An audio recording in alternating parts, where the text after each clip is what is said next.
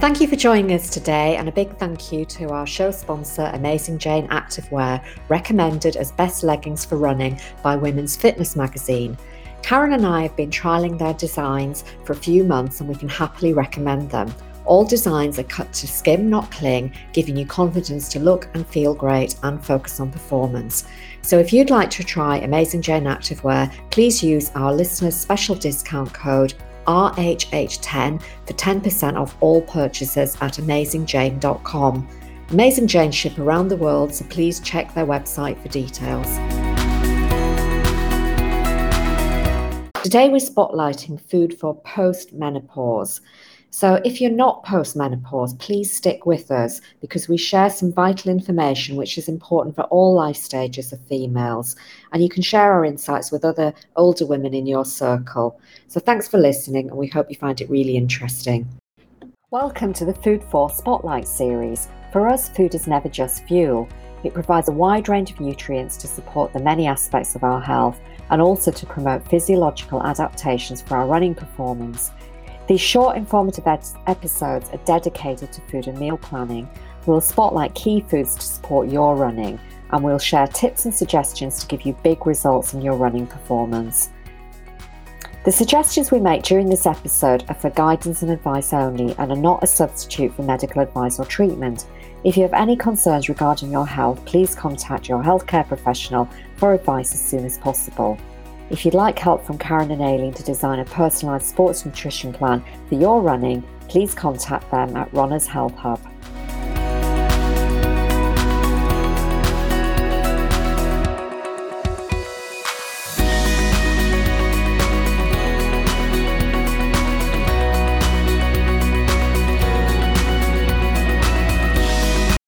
Welcome back, everyone. I'm Karen, and I'm here once again with Aileen.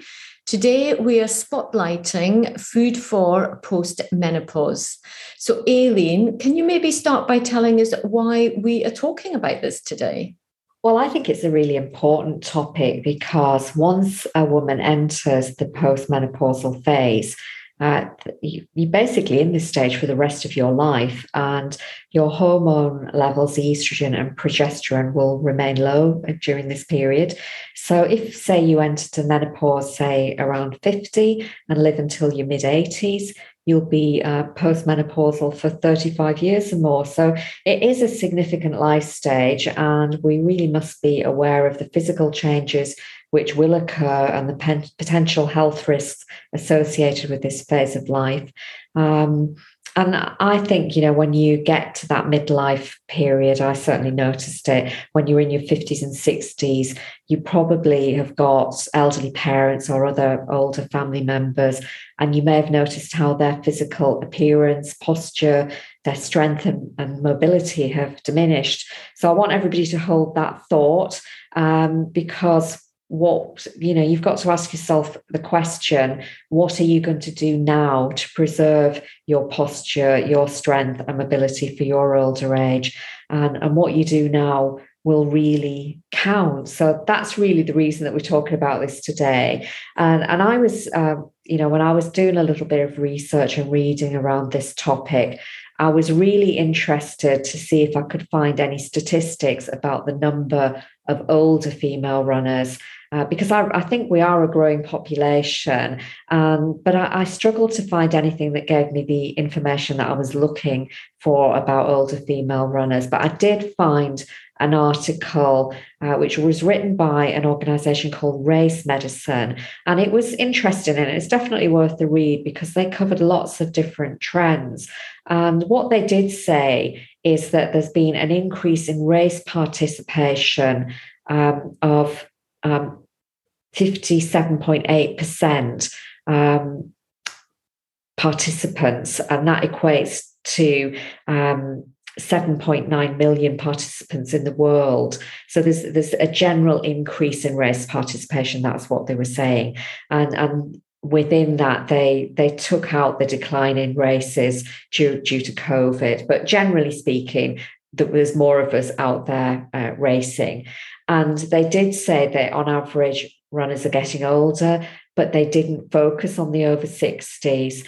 And for the first time in history, there are more female runners than male runners. And I think you can see that actually, you know, when you're participating in any races, um, we're, we're sort of um, just over tipping the balance really. And, and in total, female participation has risen from just under 20% in 1986 to just above 50% in 2018.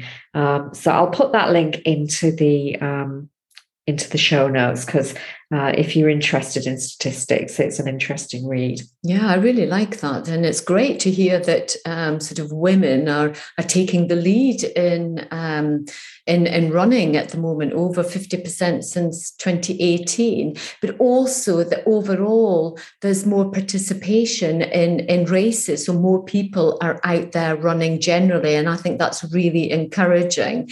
Um, and this is sort of looking at an, an older age group as well, so really great news. And I think it's also interesting to know that really the age categories in races for older athletes, they range from 60s to over 85s and, and sometimes beyond.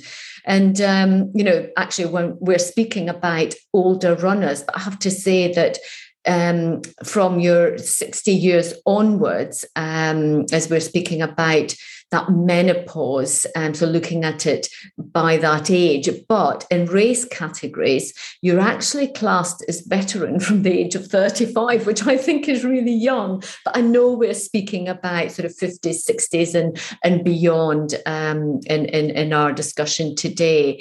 So Aileen, as I, I have to say, as I moved into an older race category, so I'm now in the 55 to 59 race category, I always think that I might have more chance of winning a race because there tends to be fewer runners to compete against.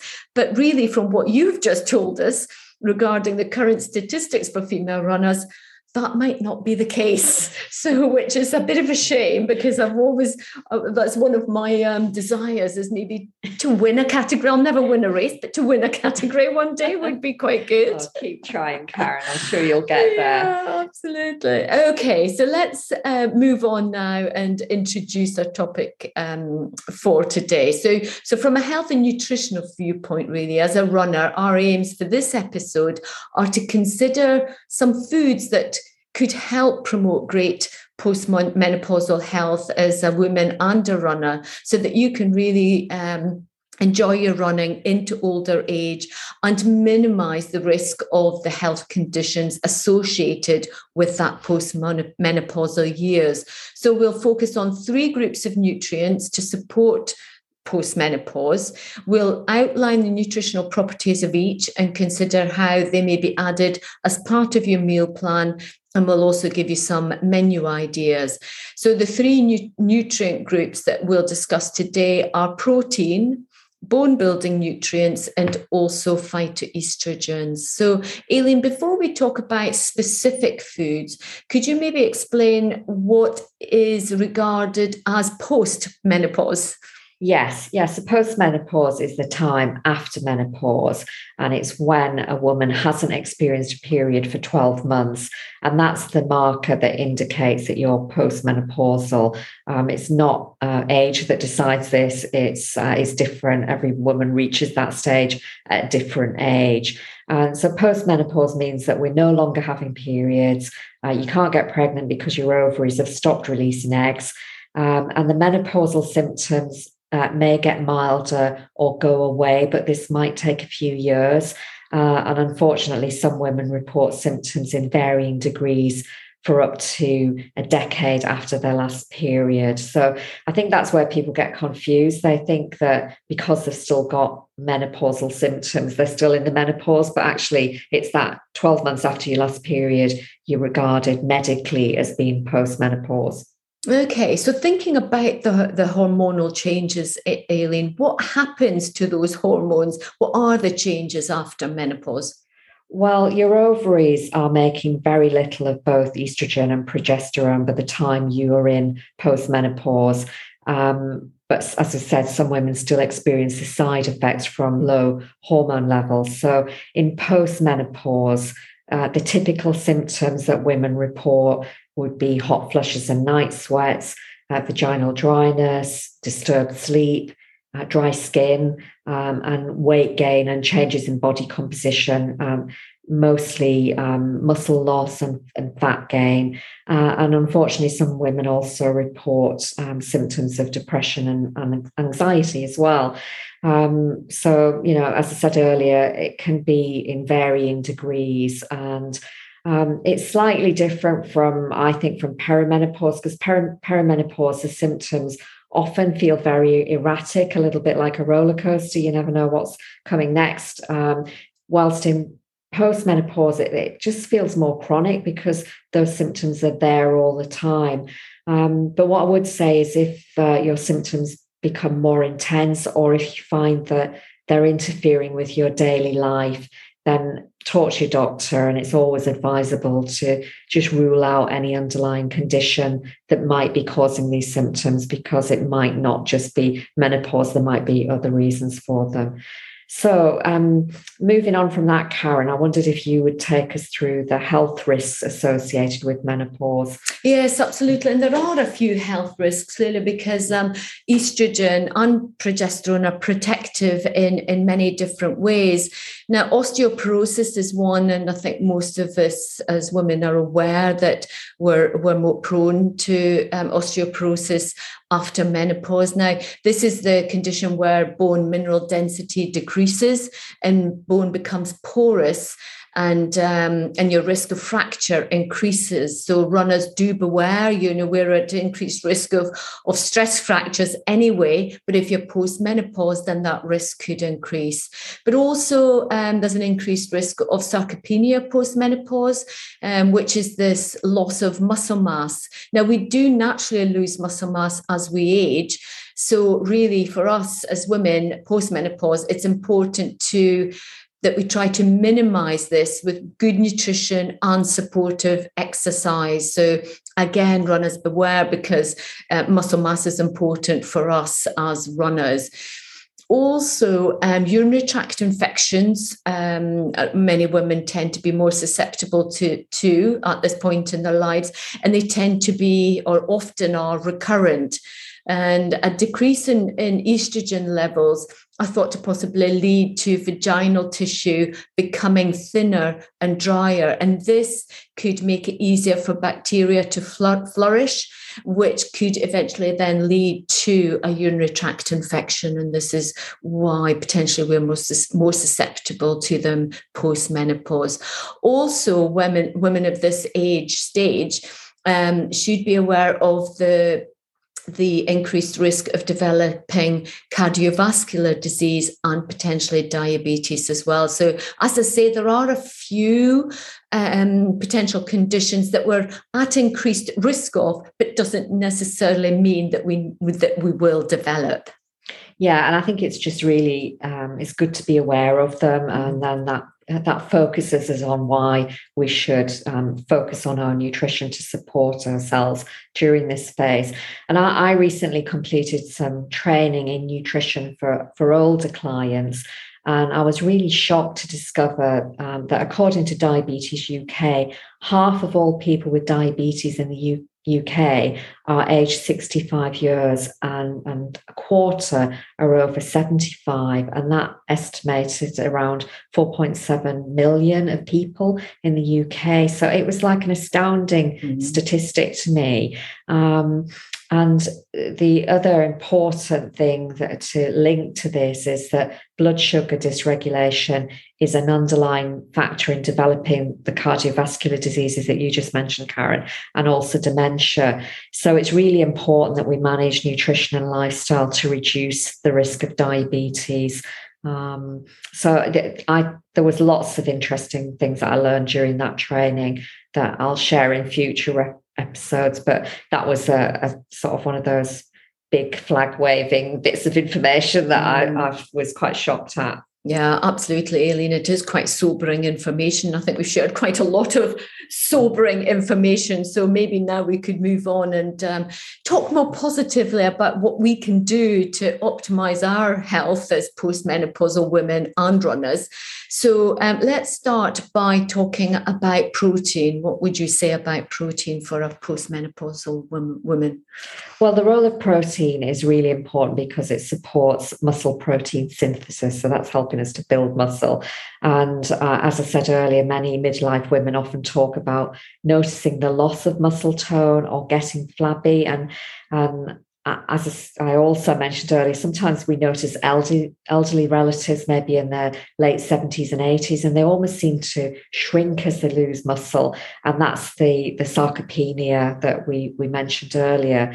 Um, and so sarcopenia is defined as the presence of low muscle mass together with low muscle function. So that's strength and performance. And there's also an association between sarcopenia and osteoporosis, which you mentioned earlier, Karen. Mm, absolutely. So, really optimizing protein intake is vital to try and protect against this muscle loss. And um, the more muscle that we can retain now will support us in later years. So, we can't we can't stop um, muscle loss, but we can slow it down by um, our, our diet and nutrition and also our exercise. So, in this age phase, so this postmenopausal um, phase, it is recommended that intake of protein is between 1.2 grams to 1.6 grams per kilogram of body weight.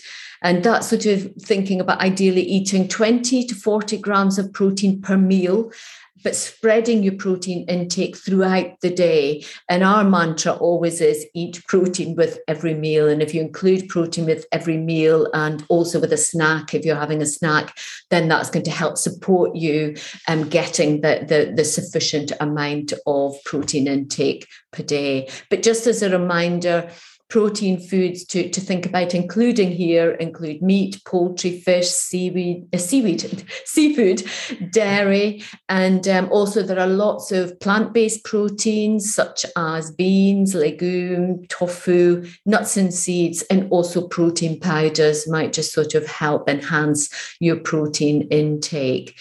And really, sort of choosing foods or protein supplements which include the branched chain amino acids, um, especially leucine, will be really, really supportive because um, they help, especially leucine helps to trigger the muscle building cascade. So um, eat up your protein. So, Aileen, I know that we've covered this topic in, in great detail in episode 68, muscle mass to power you're running. But I just wondered if you could maybe remind us of how protein supports us as a runner. Yes, well, for a runner, um, retaining muscle mass is all about improving performance and uh, injury prevention. So, lean muscle mass burns more calories, and that will support weight management and body composition. And you'll reduce the risk of injury by minimizing muscle imbalances and weaknesses. And the muscle protein synthesis will be supported by by consuming optimal protein. So, eating the right amount of protein every day and also doing the weight training and the resistance exercise, which we mention and talk about in episode 68. And the benefits you'll see will be in your form, your endurance, your pace. Uh, you'll probably have less likelihood of fatigue, of hitting the wall, and also from suffering from cramps. So there's there's a you know a whole range of benefits um, and every incentive really for us mm. to make sure we're eating enough protein and a wide range of protein in our everyday food plan. Yeah, absolutely. And I think it's really great to get that reminder of, of how protein um, supports us as a runner and how important it is to include it um, in each meal each day. So thanks for that, Aileen. So let's now uh, move on and talk about bone building nutrients. Now, in the postmenopausal phase, we must protect really against osteoporosis and the risk of fractures that I mentioned earlier. And interestingly, approximately 30 30% of all postmenopausal women in Europe and in the United States are reported to have osteoporosis, and at least 40% of these women will sustain one or more osteoporotic fracture, fracture. So, again, this is quite a sobering um, statistic, I think. Now, we do have two episodes on bone health, which um, are applicable, applicable for women at all age stages. So, there's um, episode 21, and then part two is episode 24. So, Aileen, when we're thinking about um, bone building nutrients, what are the nutrients that we need to focus on, um, especially in that postmenopausal period? Yeah, well, these nutrients are very dear to our heart, Karen, because we we both we both fall into the categories that we've just been talking about, don't we? Yeah. And, and I always think, you know, the women who aren't in those categories, they probably just don't know. They haven't had a diagnosis. Uh, but the key building, uh, bone building nutrients for us to consider and make sure that we're consuming the right amounts of are calcium, vitamin D, and magnesium. They're the big three. Uh, but we also have to consider vitamin K, collagen, and the trace elements of boron, copper, manganese, silicon, selenium, strontium, and vanadium. So lots of nutrients uh, that are really important for bone building. Yeah, absolutely. And, and I have to say, you know, all of these bone building nutrients are available in food. But what we must consider is our intake is optimal, really, to supply the nutritional requirements at this stage of life. Um, and um, and it is possible that that we at this point in time could benefit from a nutritional supplement plan. So if that is an area that you think you might need help with, please do get in touch with us and book a supplement review just to make sure if you are taking supplements that they're the right supplements and in the the right dosage for you and Aileen and I can um, can take you through that. So um, we'll add a list of food sources in our show notes, and um, we'll mention some of them when we talk through our food plan suggestions later. Um, but including dairy foods, small oily fish, dark green vegetables, nuts and seeds, and also that rainbow of fruit and vegetables that we speak about um, often will all help support bone health.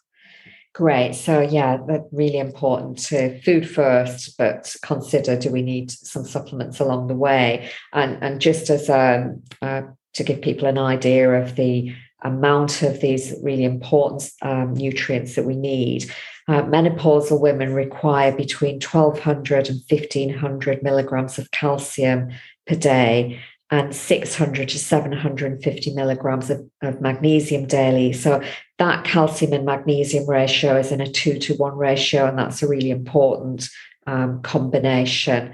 Um, and also, I just wanted to remind people that vitamin D is made predominantly by safe sun exposure to your skin.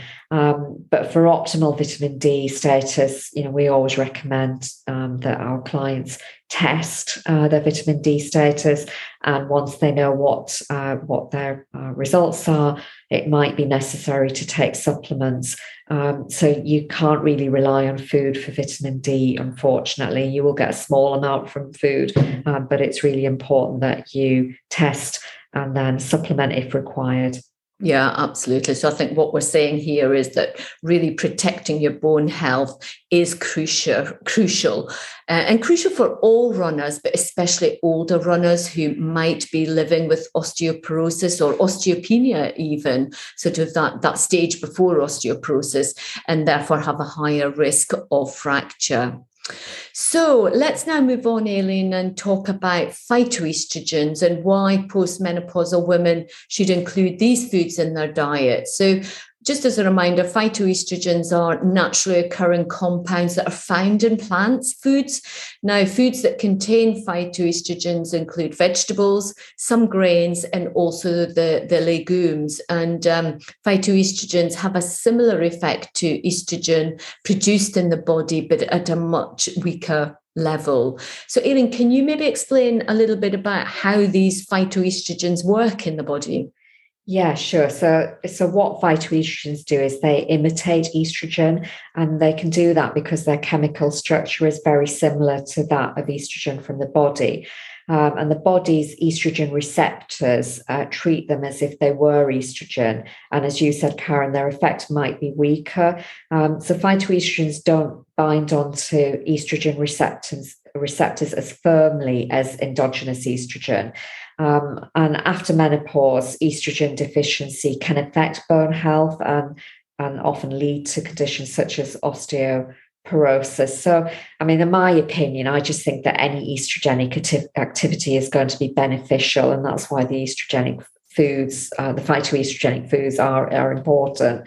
Um, so, including these in our diet is going to be a positive contributory step towards balancing hormones. Yeah, absolutely. And when thinking about these different estrogenic um, food sources, you, I'm thinking of things here, including um, milled flaxseed, um, organic and fermented soybeans, um, which is tempeh really, edamame beans, tofu, also hummus and um, chickpeas, lentils, aduki beans, kidney beans, alpha sprouts, mung bean sprouts. So as you can see, it is the it's the um, plant-based foods and a lot of the legumes will contain some um, phytoestrogenic um, elements to them. Mm. And one of the tips that we always recommend when choosing soy-based foods is always choose organic and uh, choose traditionally fermented um, foods such as tamari sauce, miso, tempeh that you mentioned,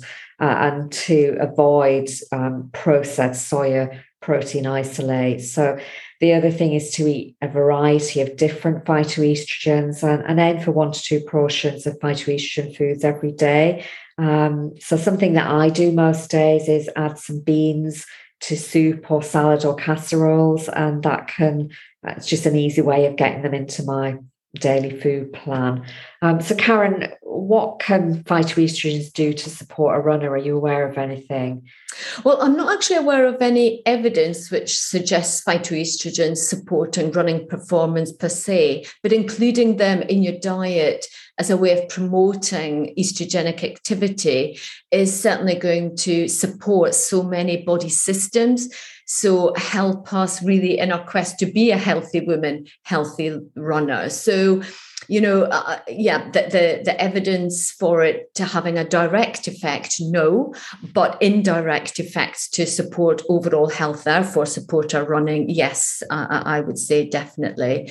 Um, so before we move on, let me just do a quick recap on um, the nutritional property, the nutritional properties of these different food groups that um, we've spoken about so far, Aileen. So we spoke about protein and about eating protein to promote uh, muscle protein synthesis and also to help protect against sarcopenia.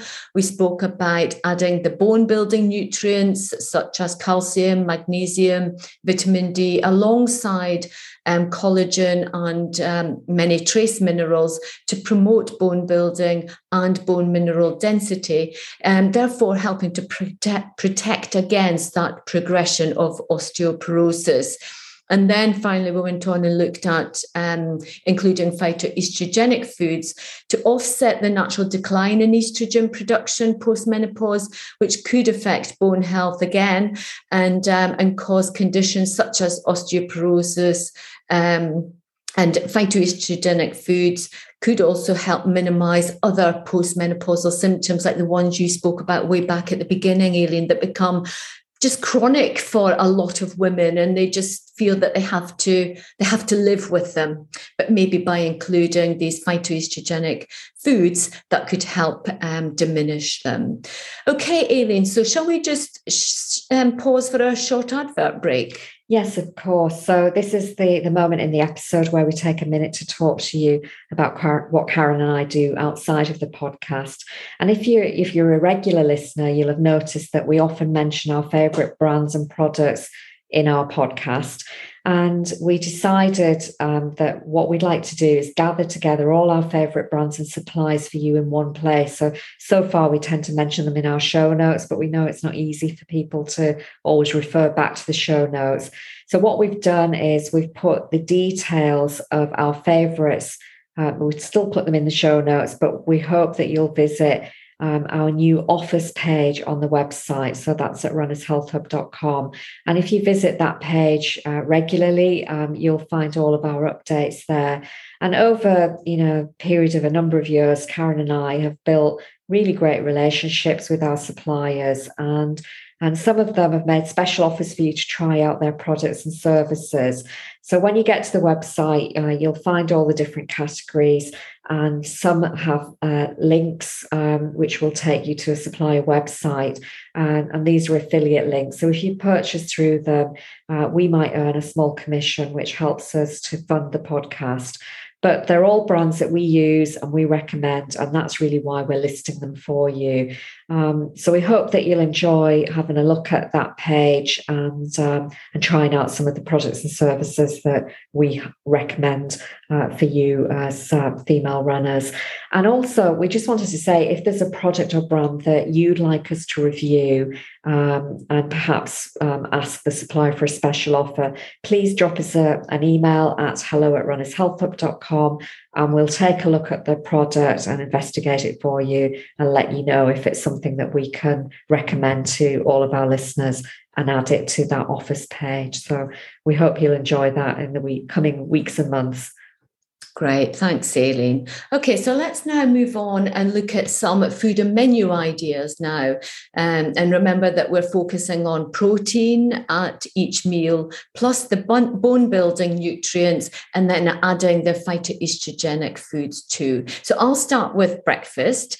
I think my first choice would be um, overnight oats with berries, and then adding some yogurt and a tablespoon of milled flaxseed. And I think this is a really easy way to add in the phytoestrogens to your morning porridge or overnight oats, whichever way you like your oats. So that would be my first choice. And it, it you know, you've got your protein there, you've got your bone building um, nutrients, and also you've got your phytoestrogens. So, Aileen, what would be your suggestion? Well, I, I thought I would suggest um, a smoothie. Uh, and the reason I, have chosen a smoothie is we've got a lovely um, bone building smoothie recipe, which we talked about in episode 62, which was um, a focus on smoothies for runners. And there's a few different therapeutic recipes there. And it's a really lovely recipe. It includes uh, spinach and kale. So you'll get calcium, magnesium, and vitamin K there. Uh, you can choose to put either cashews or almonds in, so you get magnesium. Uh, you can have either papaya or banana to give you potassium. Um, there's an avocado in, and, and, also you can choose non dairy milk or coconut water. So it, it's a really uh, lovely um, smoothie recipe. And if you wanted to, you could add a, a scoop of protein powder and maybe some milled flaxseed, like that you mentioned, Karen. So you've got everything in one glass. And I, I just love that idea that you can um, get all the nutrients for the day in one glass mm. for, for, breakfast time. Um, so that's that's my choice for breakfast. And now let's think about lunch. Um, so my choice for lunch for this um, good food plan would be something like sardine pate, which is very easy to make with um, tin sardines and maybe serve it with flaxseed crackers and a large leafy green salad. So, what you would get there was the sardines would give you protein, calcium, and omega 3 oil. So, you're getting a lot of uh, nutrients in a small portion. And all of those nutrients are really good for bone health. And the flaxseed in the crackers would be a great source of phytoestrogens. And then the green leafy salad will provide all the trace minerals that we were talking about earlier. Um, and if you are following a plant-based um, diet and you, you didn't want the, the fish pate, maybe you could swap the sardine pate for hummus. Um, so that would be an easy lunch choice. Mm, and I'm just thinking of an alternative lunch choice, and it could maybe be a hearty lentil and tofu soup with some added greens like chopped up broccoli or the kale that you spoke about earlier, Aileen. And I think soup is, is always really a great, easy lunch, especially if you um, have some homemade soup um, in the freezer. So just take it out the day before or in the morning, even, and it would probably be defrosted by lunchtime and can defrost in the pan actually if you just put it on a really low heat. And it'll defrost and then it's it's it's very easy and also hearty and filling.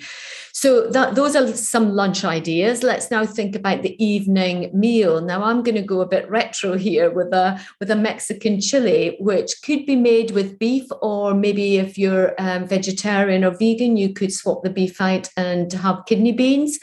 Um, or maybe just have with um, with beans served with um, brown rice and um, and another big rainbow salad that we were speaking about earlier. So um, so a bit retro but really tasty. Well, sometimes the simple stuff is the best. yes, it is absolutely. So, Aileen, what would you add as an alternative maybe to that evening meal? Um, well, another favourite uh, recipe of ours is uh, marinated um, ginger chicken, and so with this one, I would add some um, sesame seed to it. And you could do that with um, salmon or tofu, depending on what your preference was. And if you serve that with a stir fried vegetables, including edamame beans, broccoli, and cauliflower, all of those are cruciferous um, vegetables, which um, are a really great source of phyto- phytoestrogens too. So that would be a really great um, evening meal. Yeah, absolutely. And that's m- much more contemporary, not retro at all, that one, but it sounds absolutely delicious.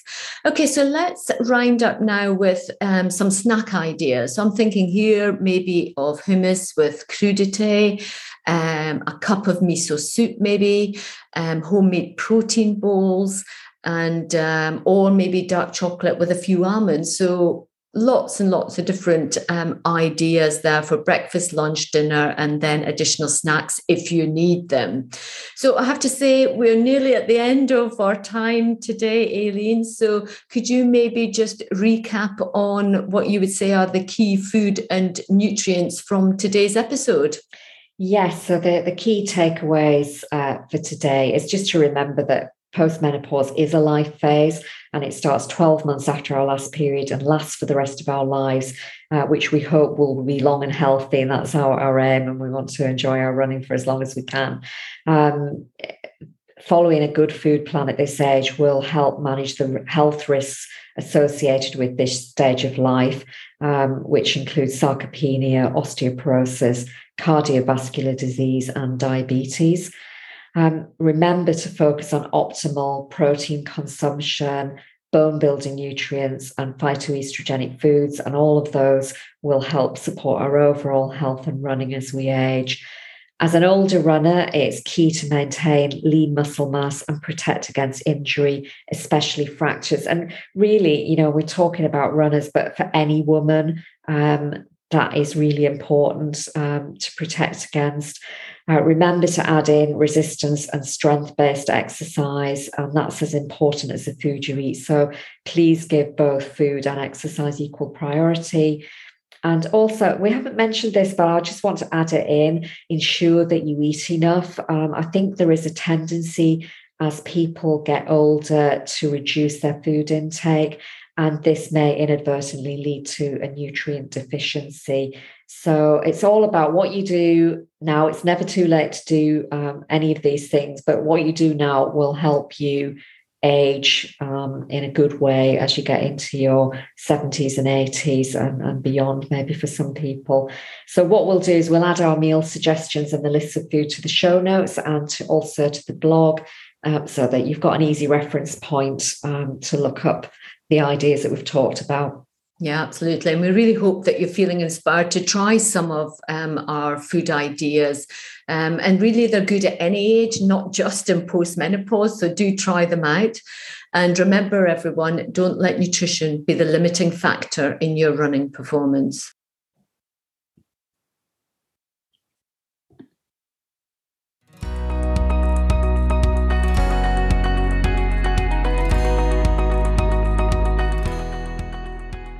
We hope you've enjoyed today's episode and feel inspired to try out some new menu ideas.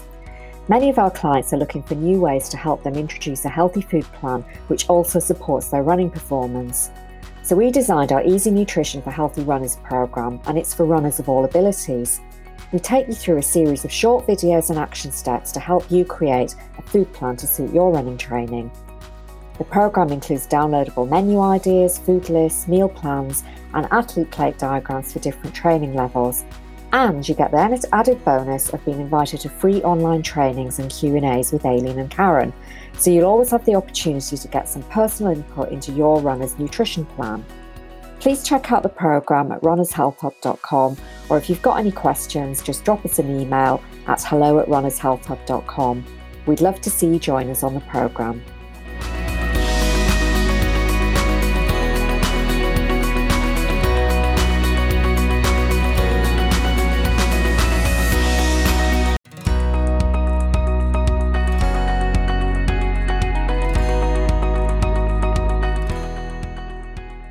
We hope you've enjoyed today's episode and feel inspired to try out some new menu ideas.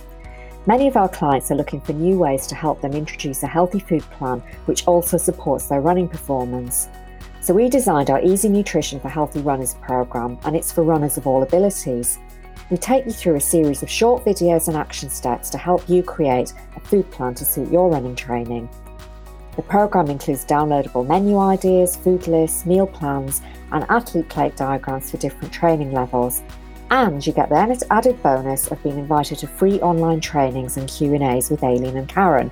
So you'll always have the opportunity to get some personal input into your runner's nutrition plan.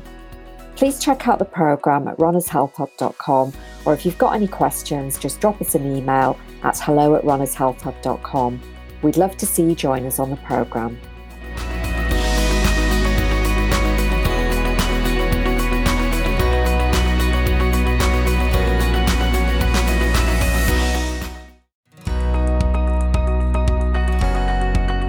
We'd like to introduce you to our show sponsor, Amazing Jane Activewear for women's changing bodies, recommended as best leggings for running by Women's Fitness magazine.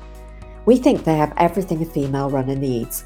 First of all, they are high compression to support your legs and bum. They have a deep waistband so they stay up and they don't move about when you run. There's a handy left pocket for your phone and a zip pocket on the waistband, which is great for your cards or a key. They also have a hidden tracker pocket for storing a GPS tracking device, and this is a unique safety feature. All Amazing Jane designs, including tanks and tops, are cut to skim, not cling, giving you confidence to look and feel great and focus on performance. Karen and I have been trialling wearing their range for a few months and we can happily recommend them. So if you'd like to try Amazing Jane Activewear, please use our listeners' special discount code RHH10 for 10% off all purchases at AmazingJane.com. Amazing Jane ship around the world, so please check their website for details. Thanks again to Amazing Jane Activewear for being our show sponsor and for sharing discount code RHH10 for 10% off all purchases.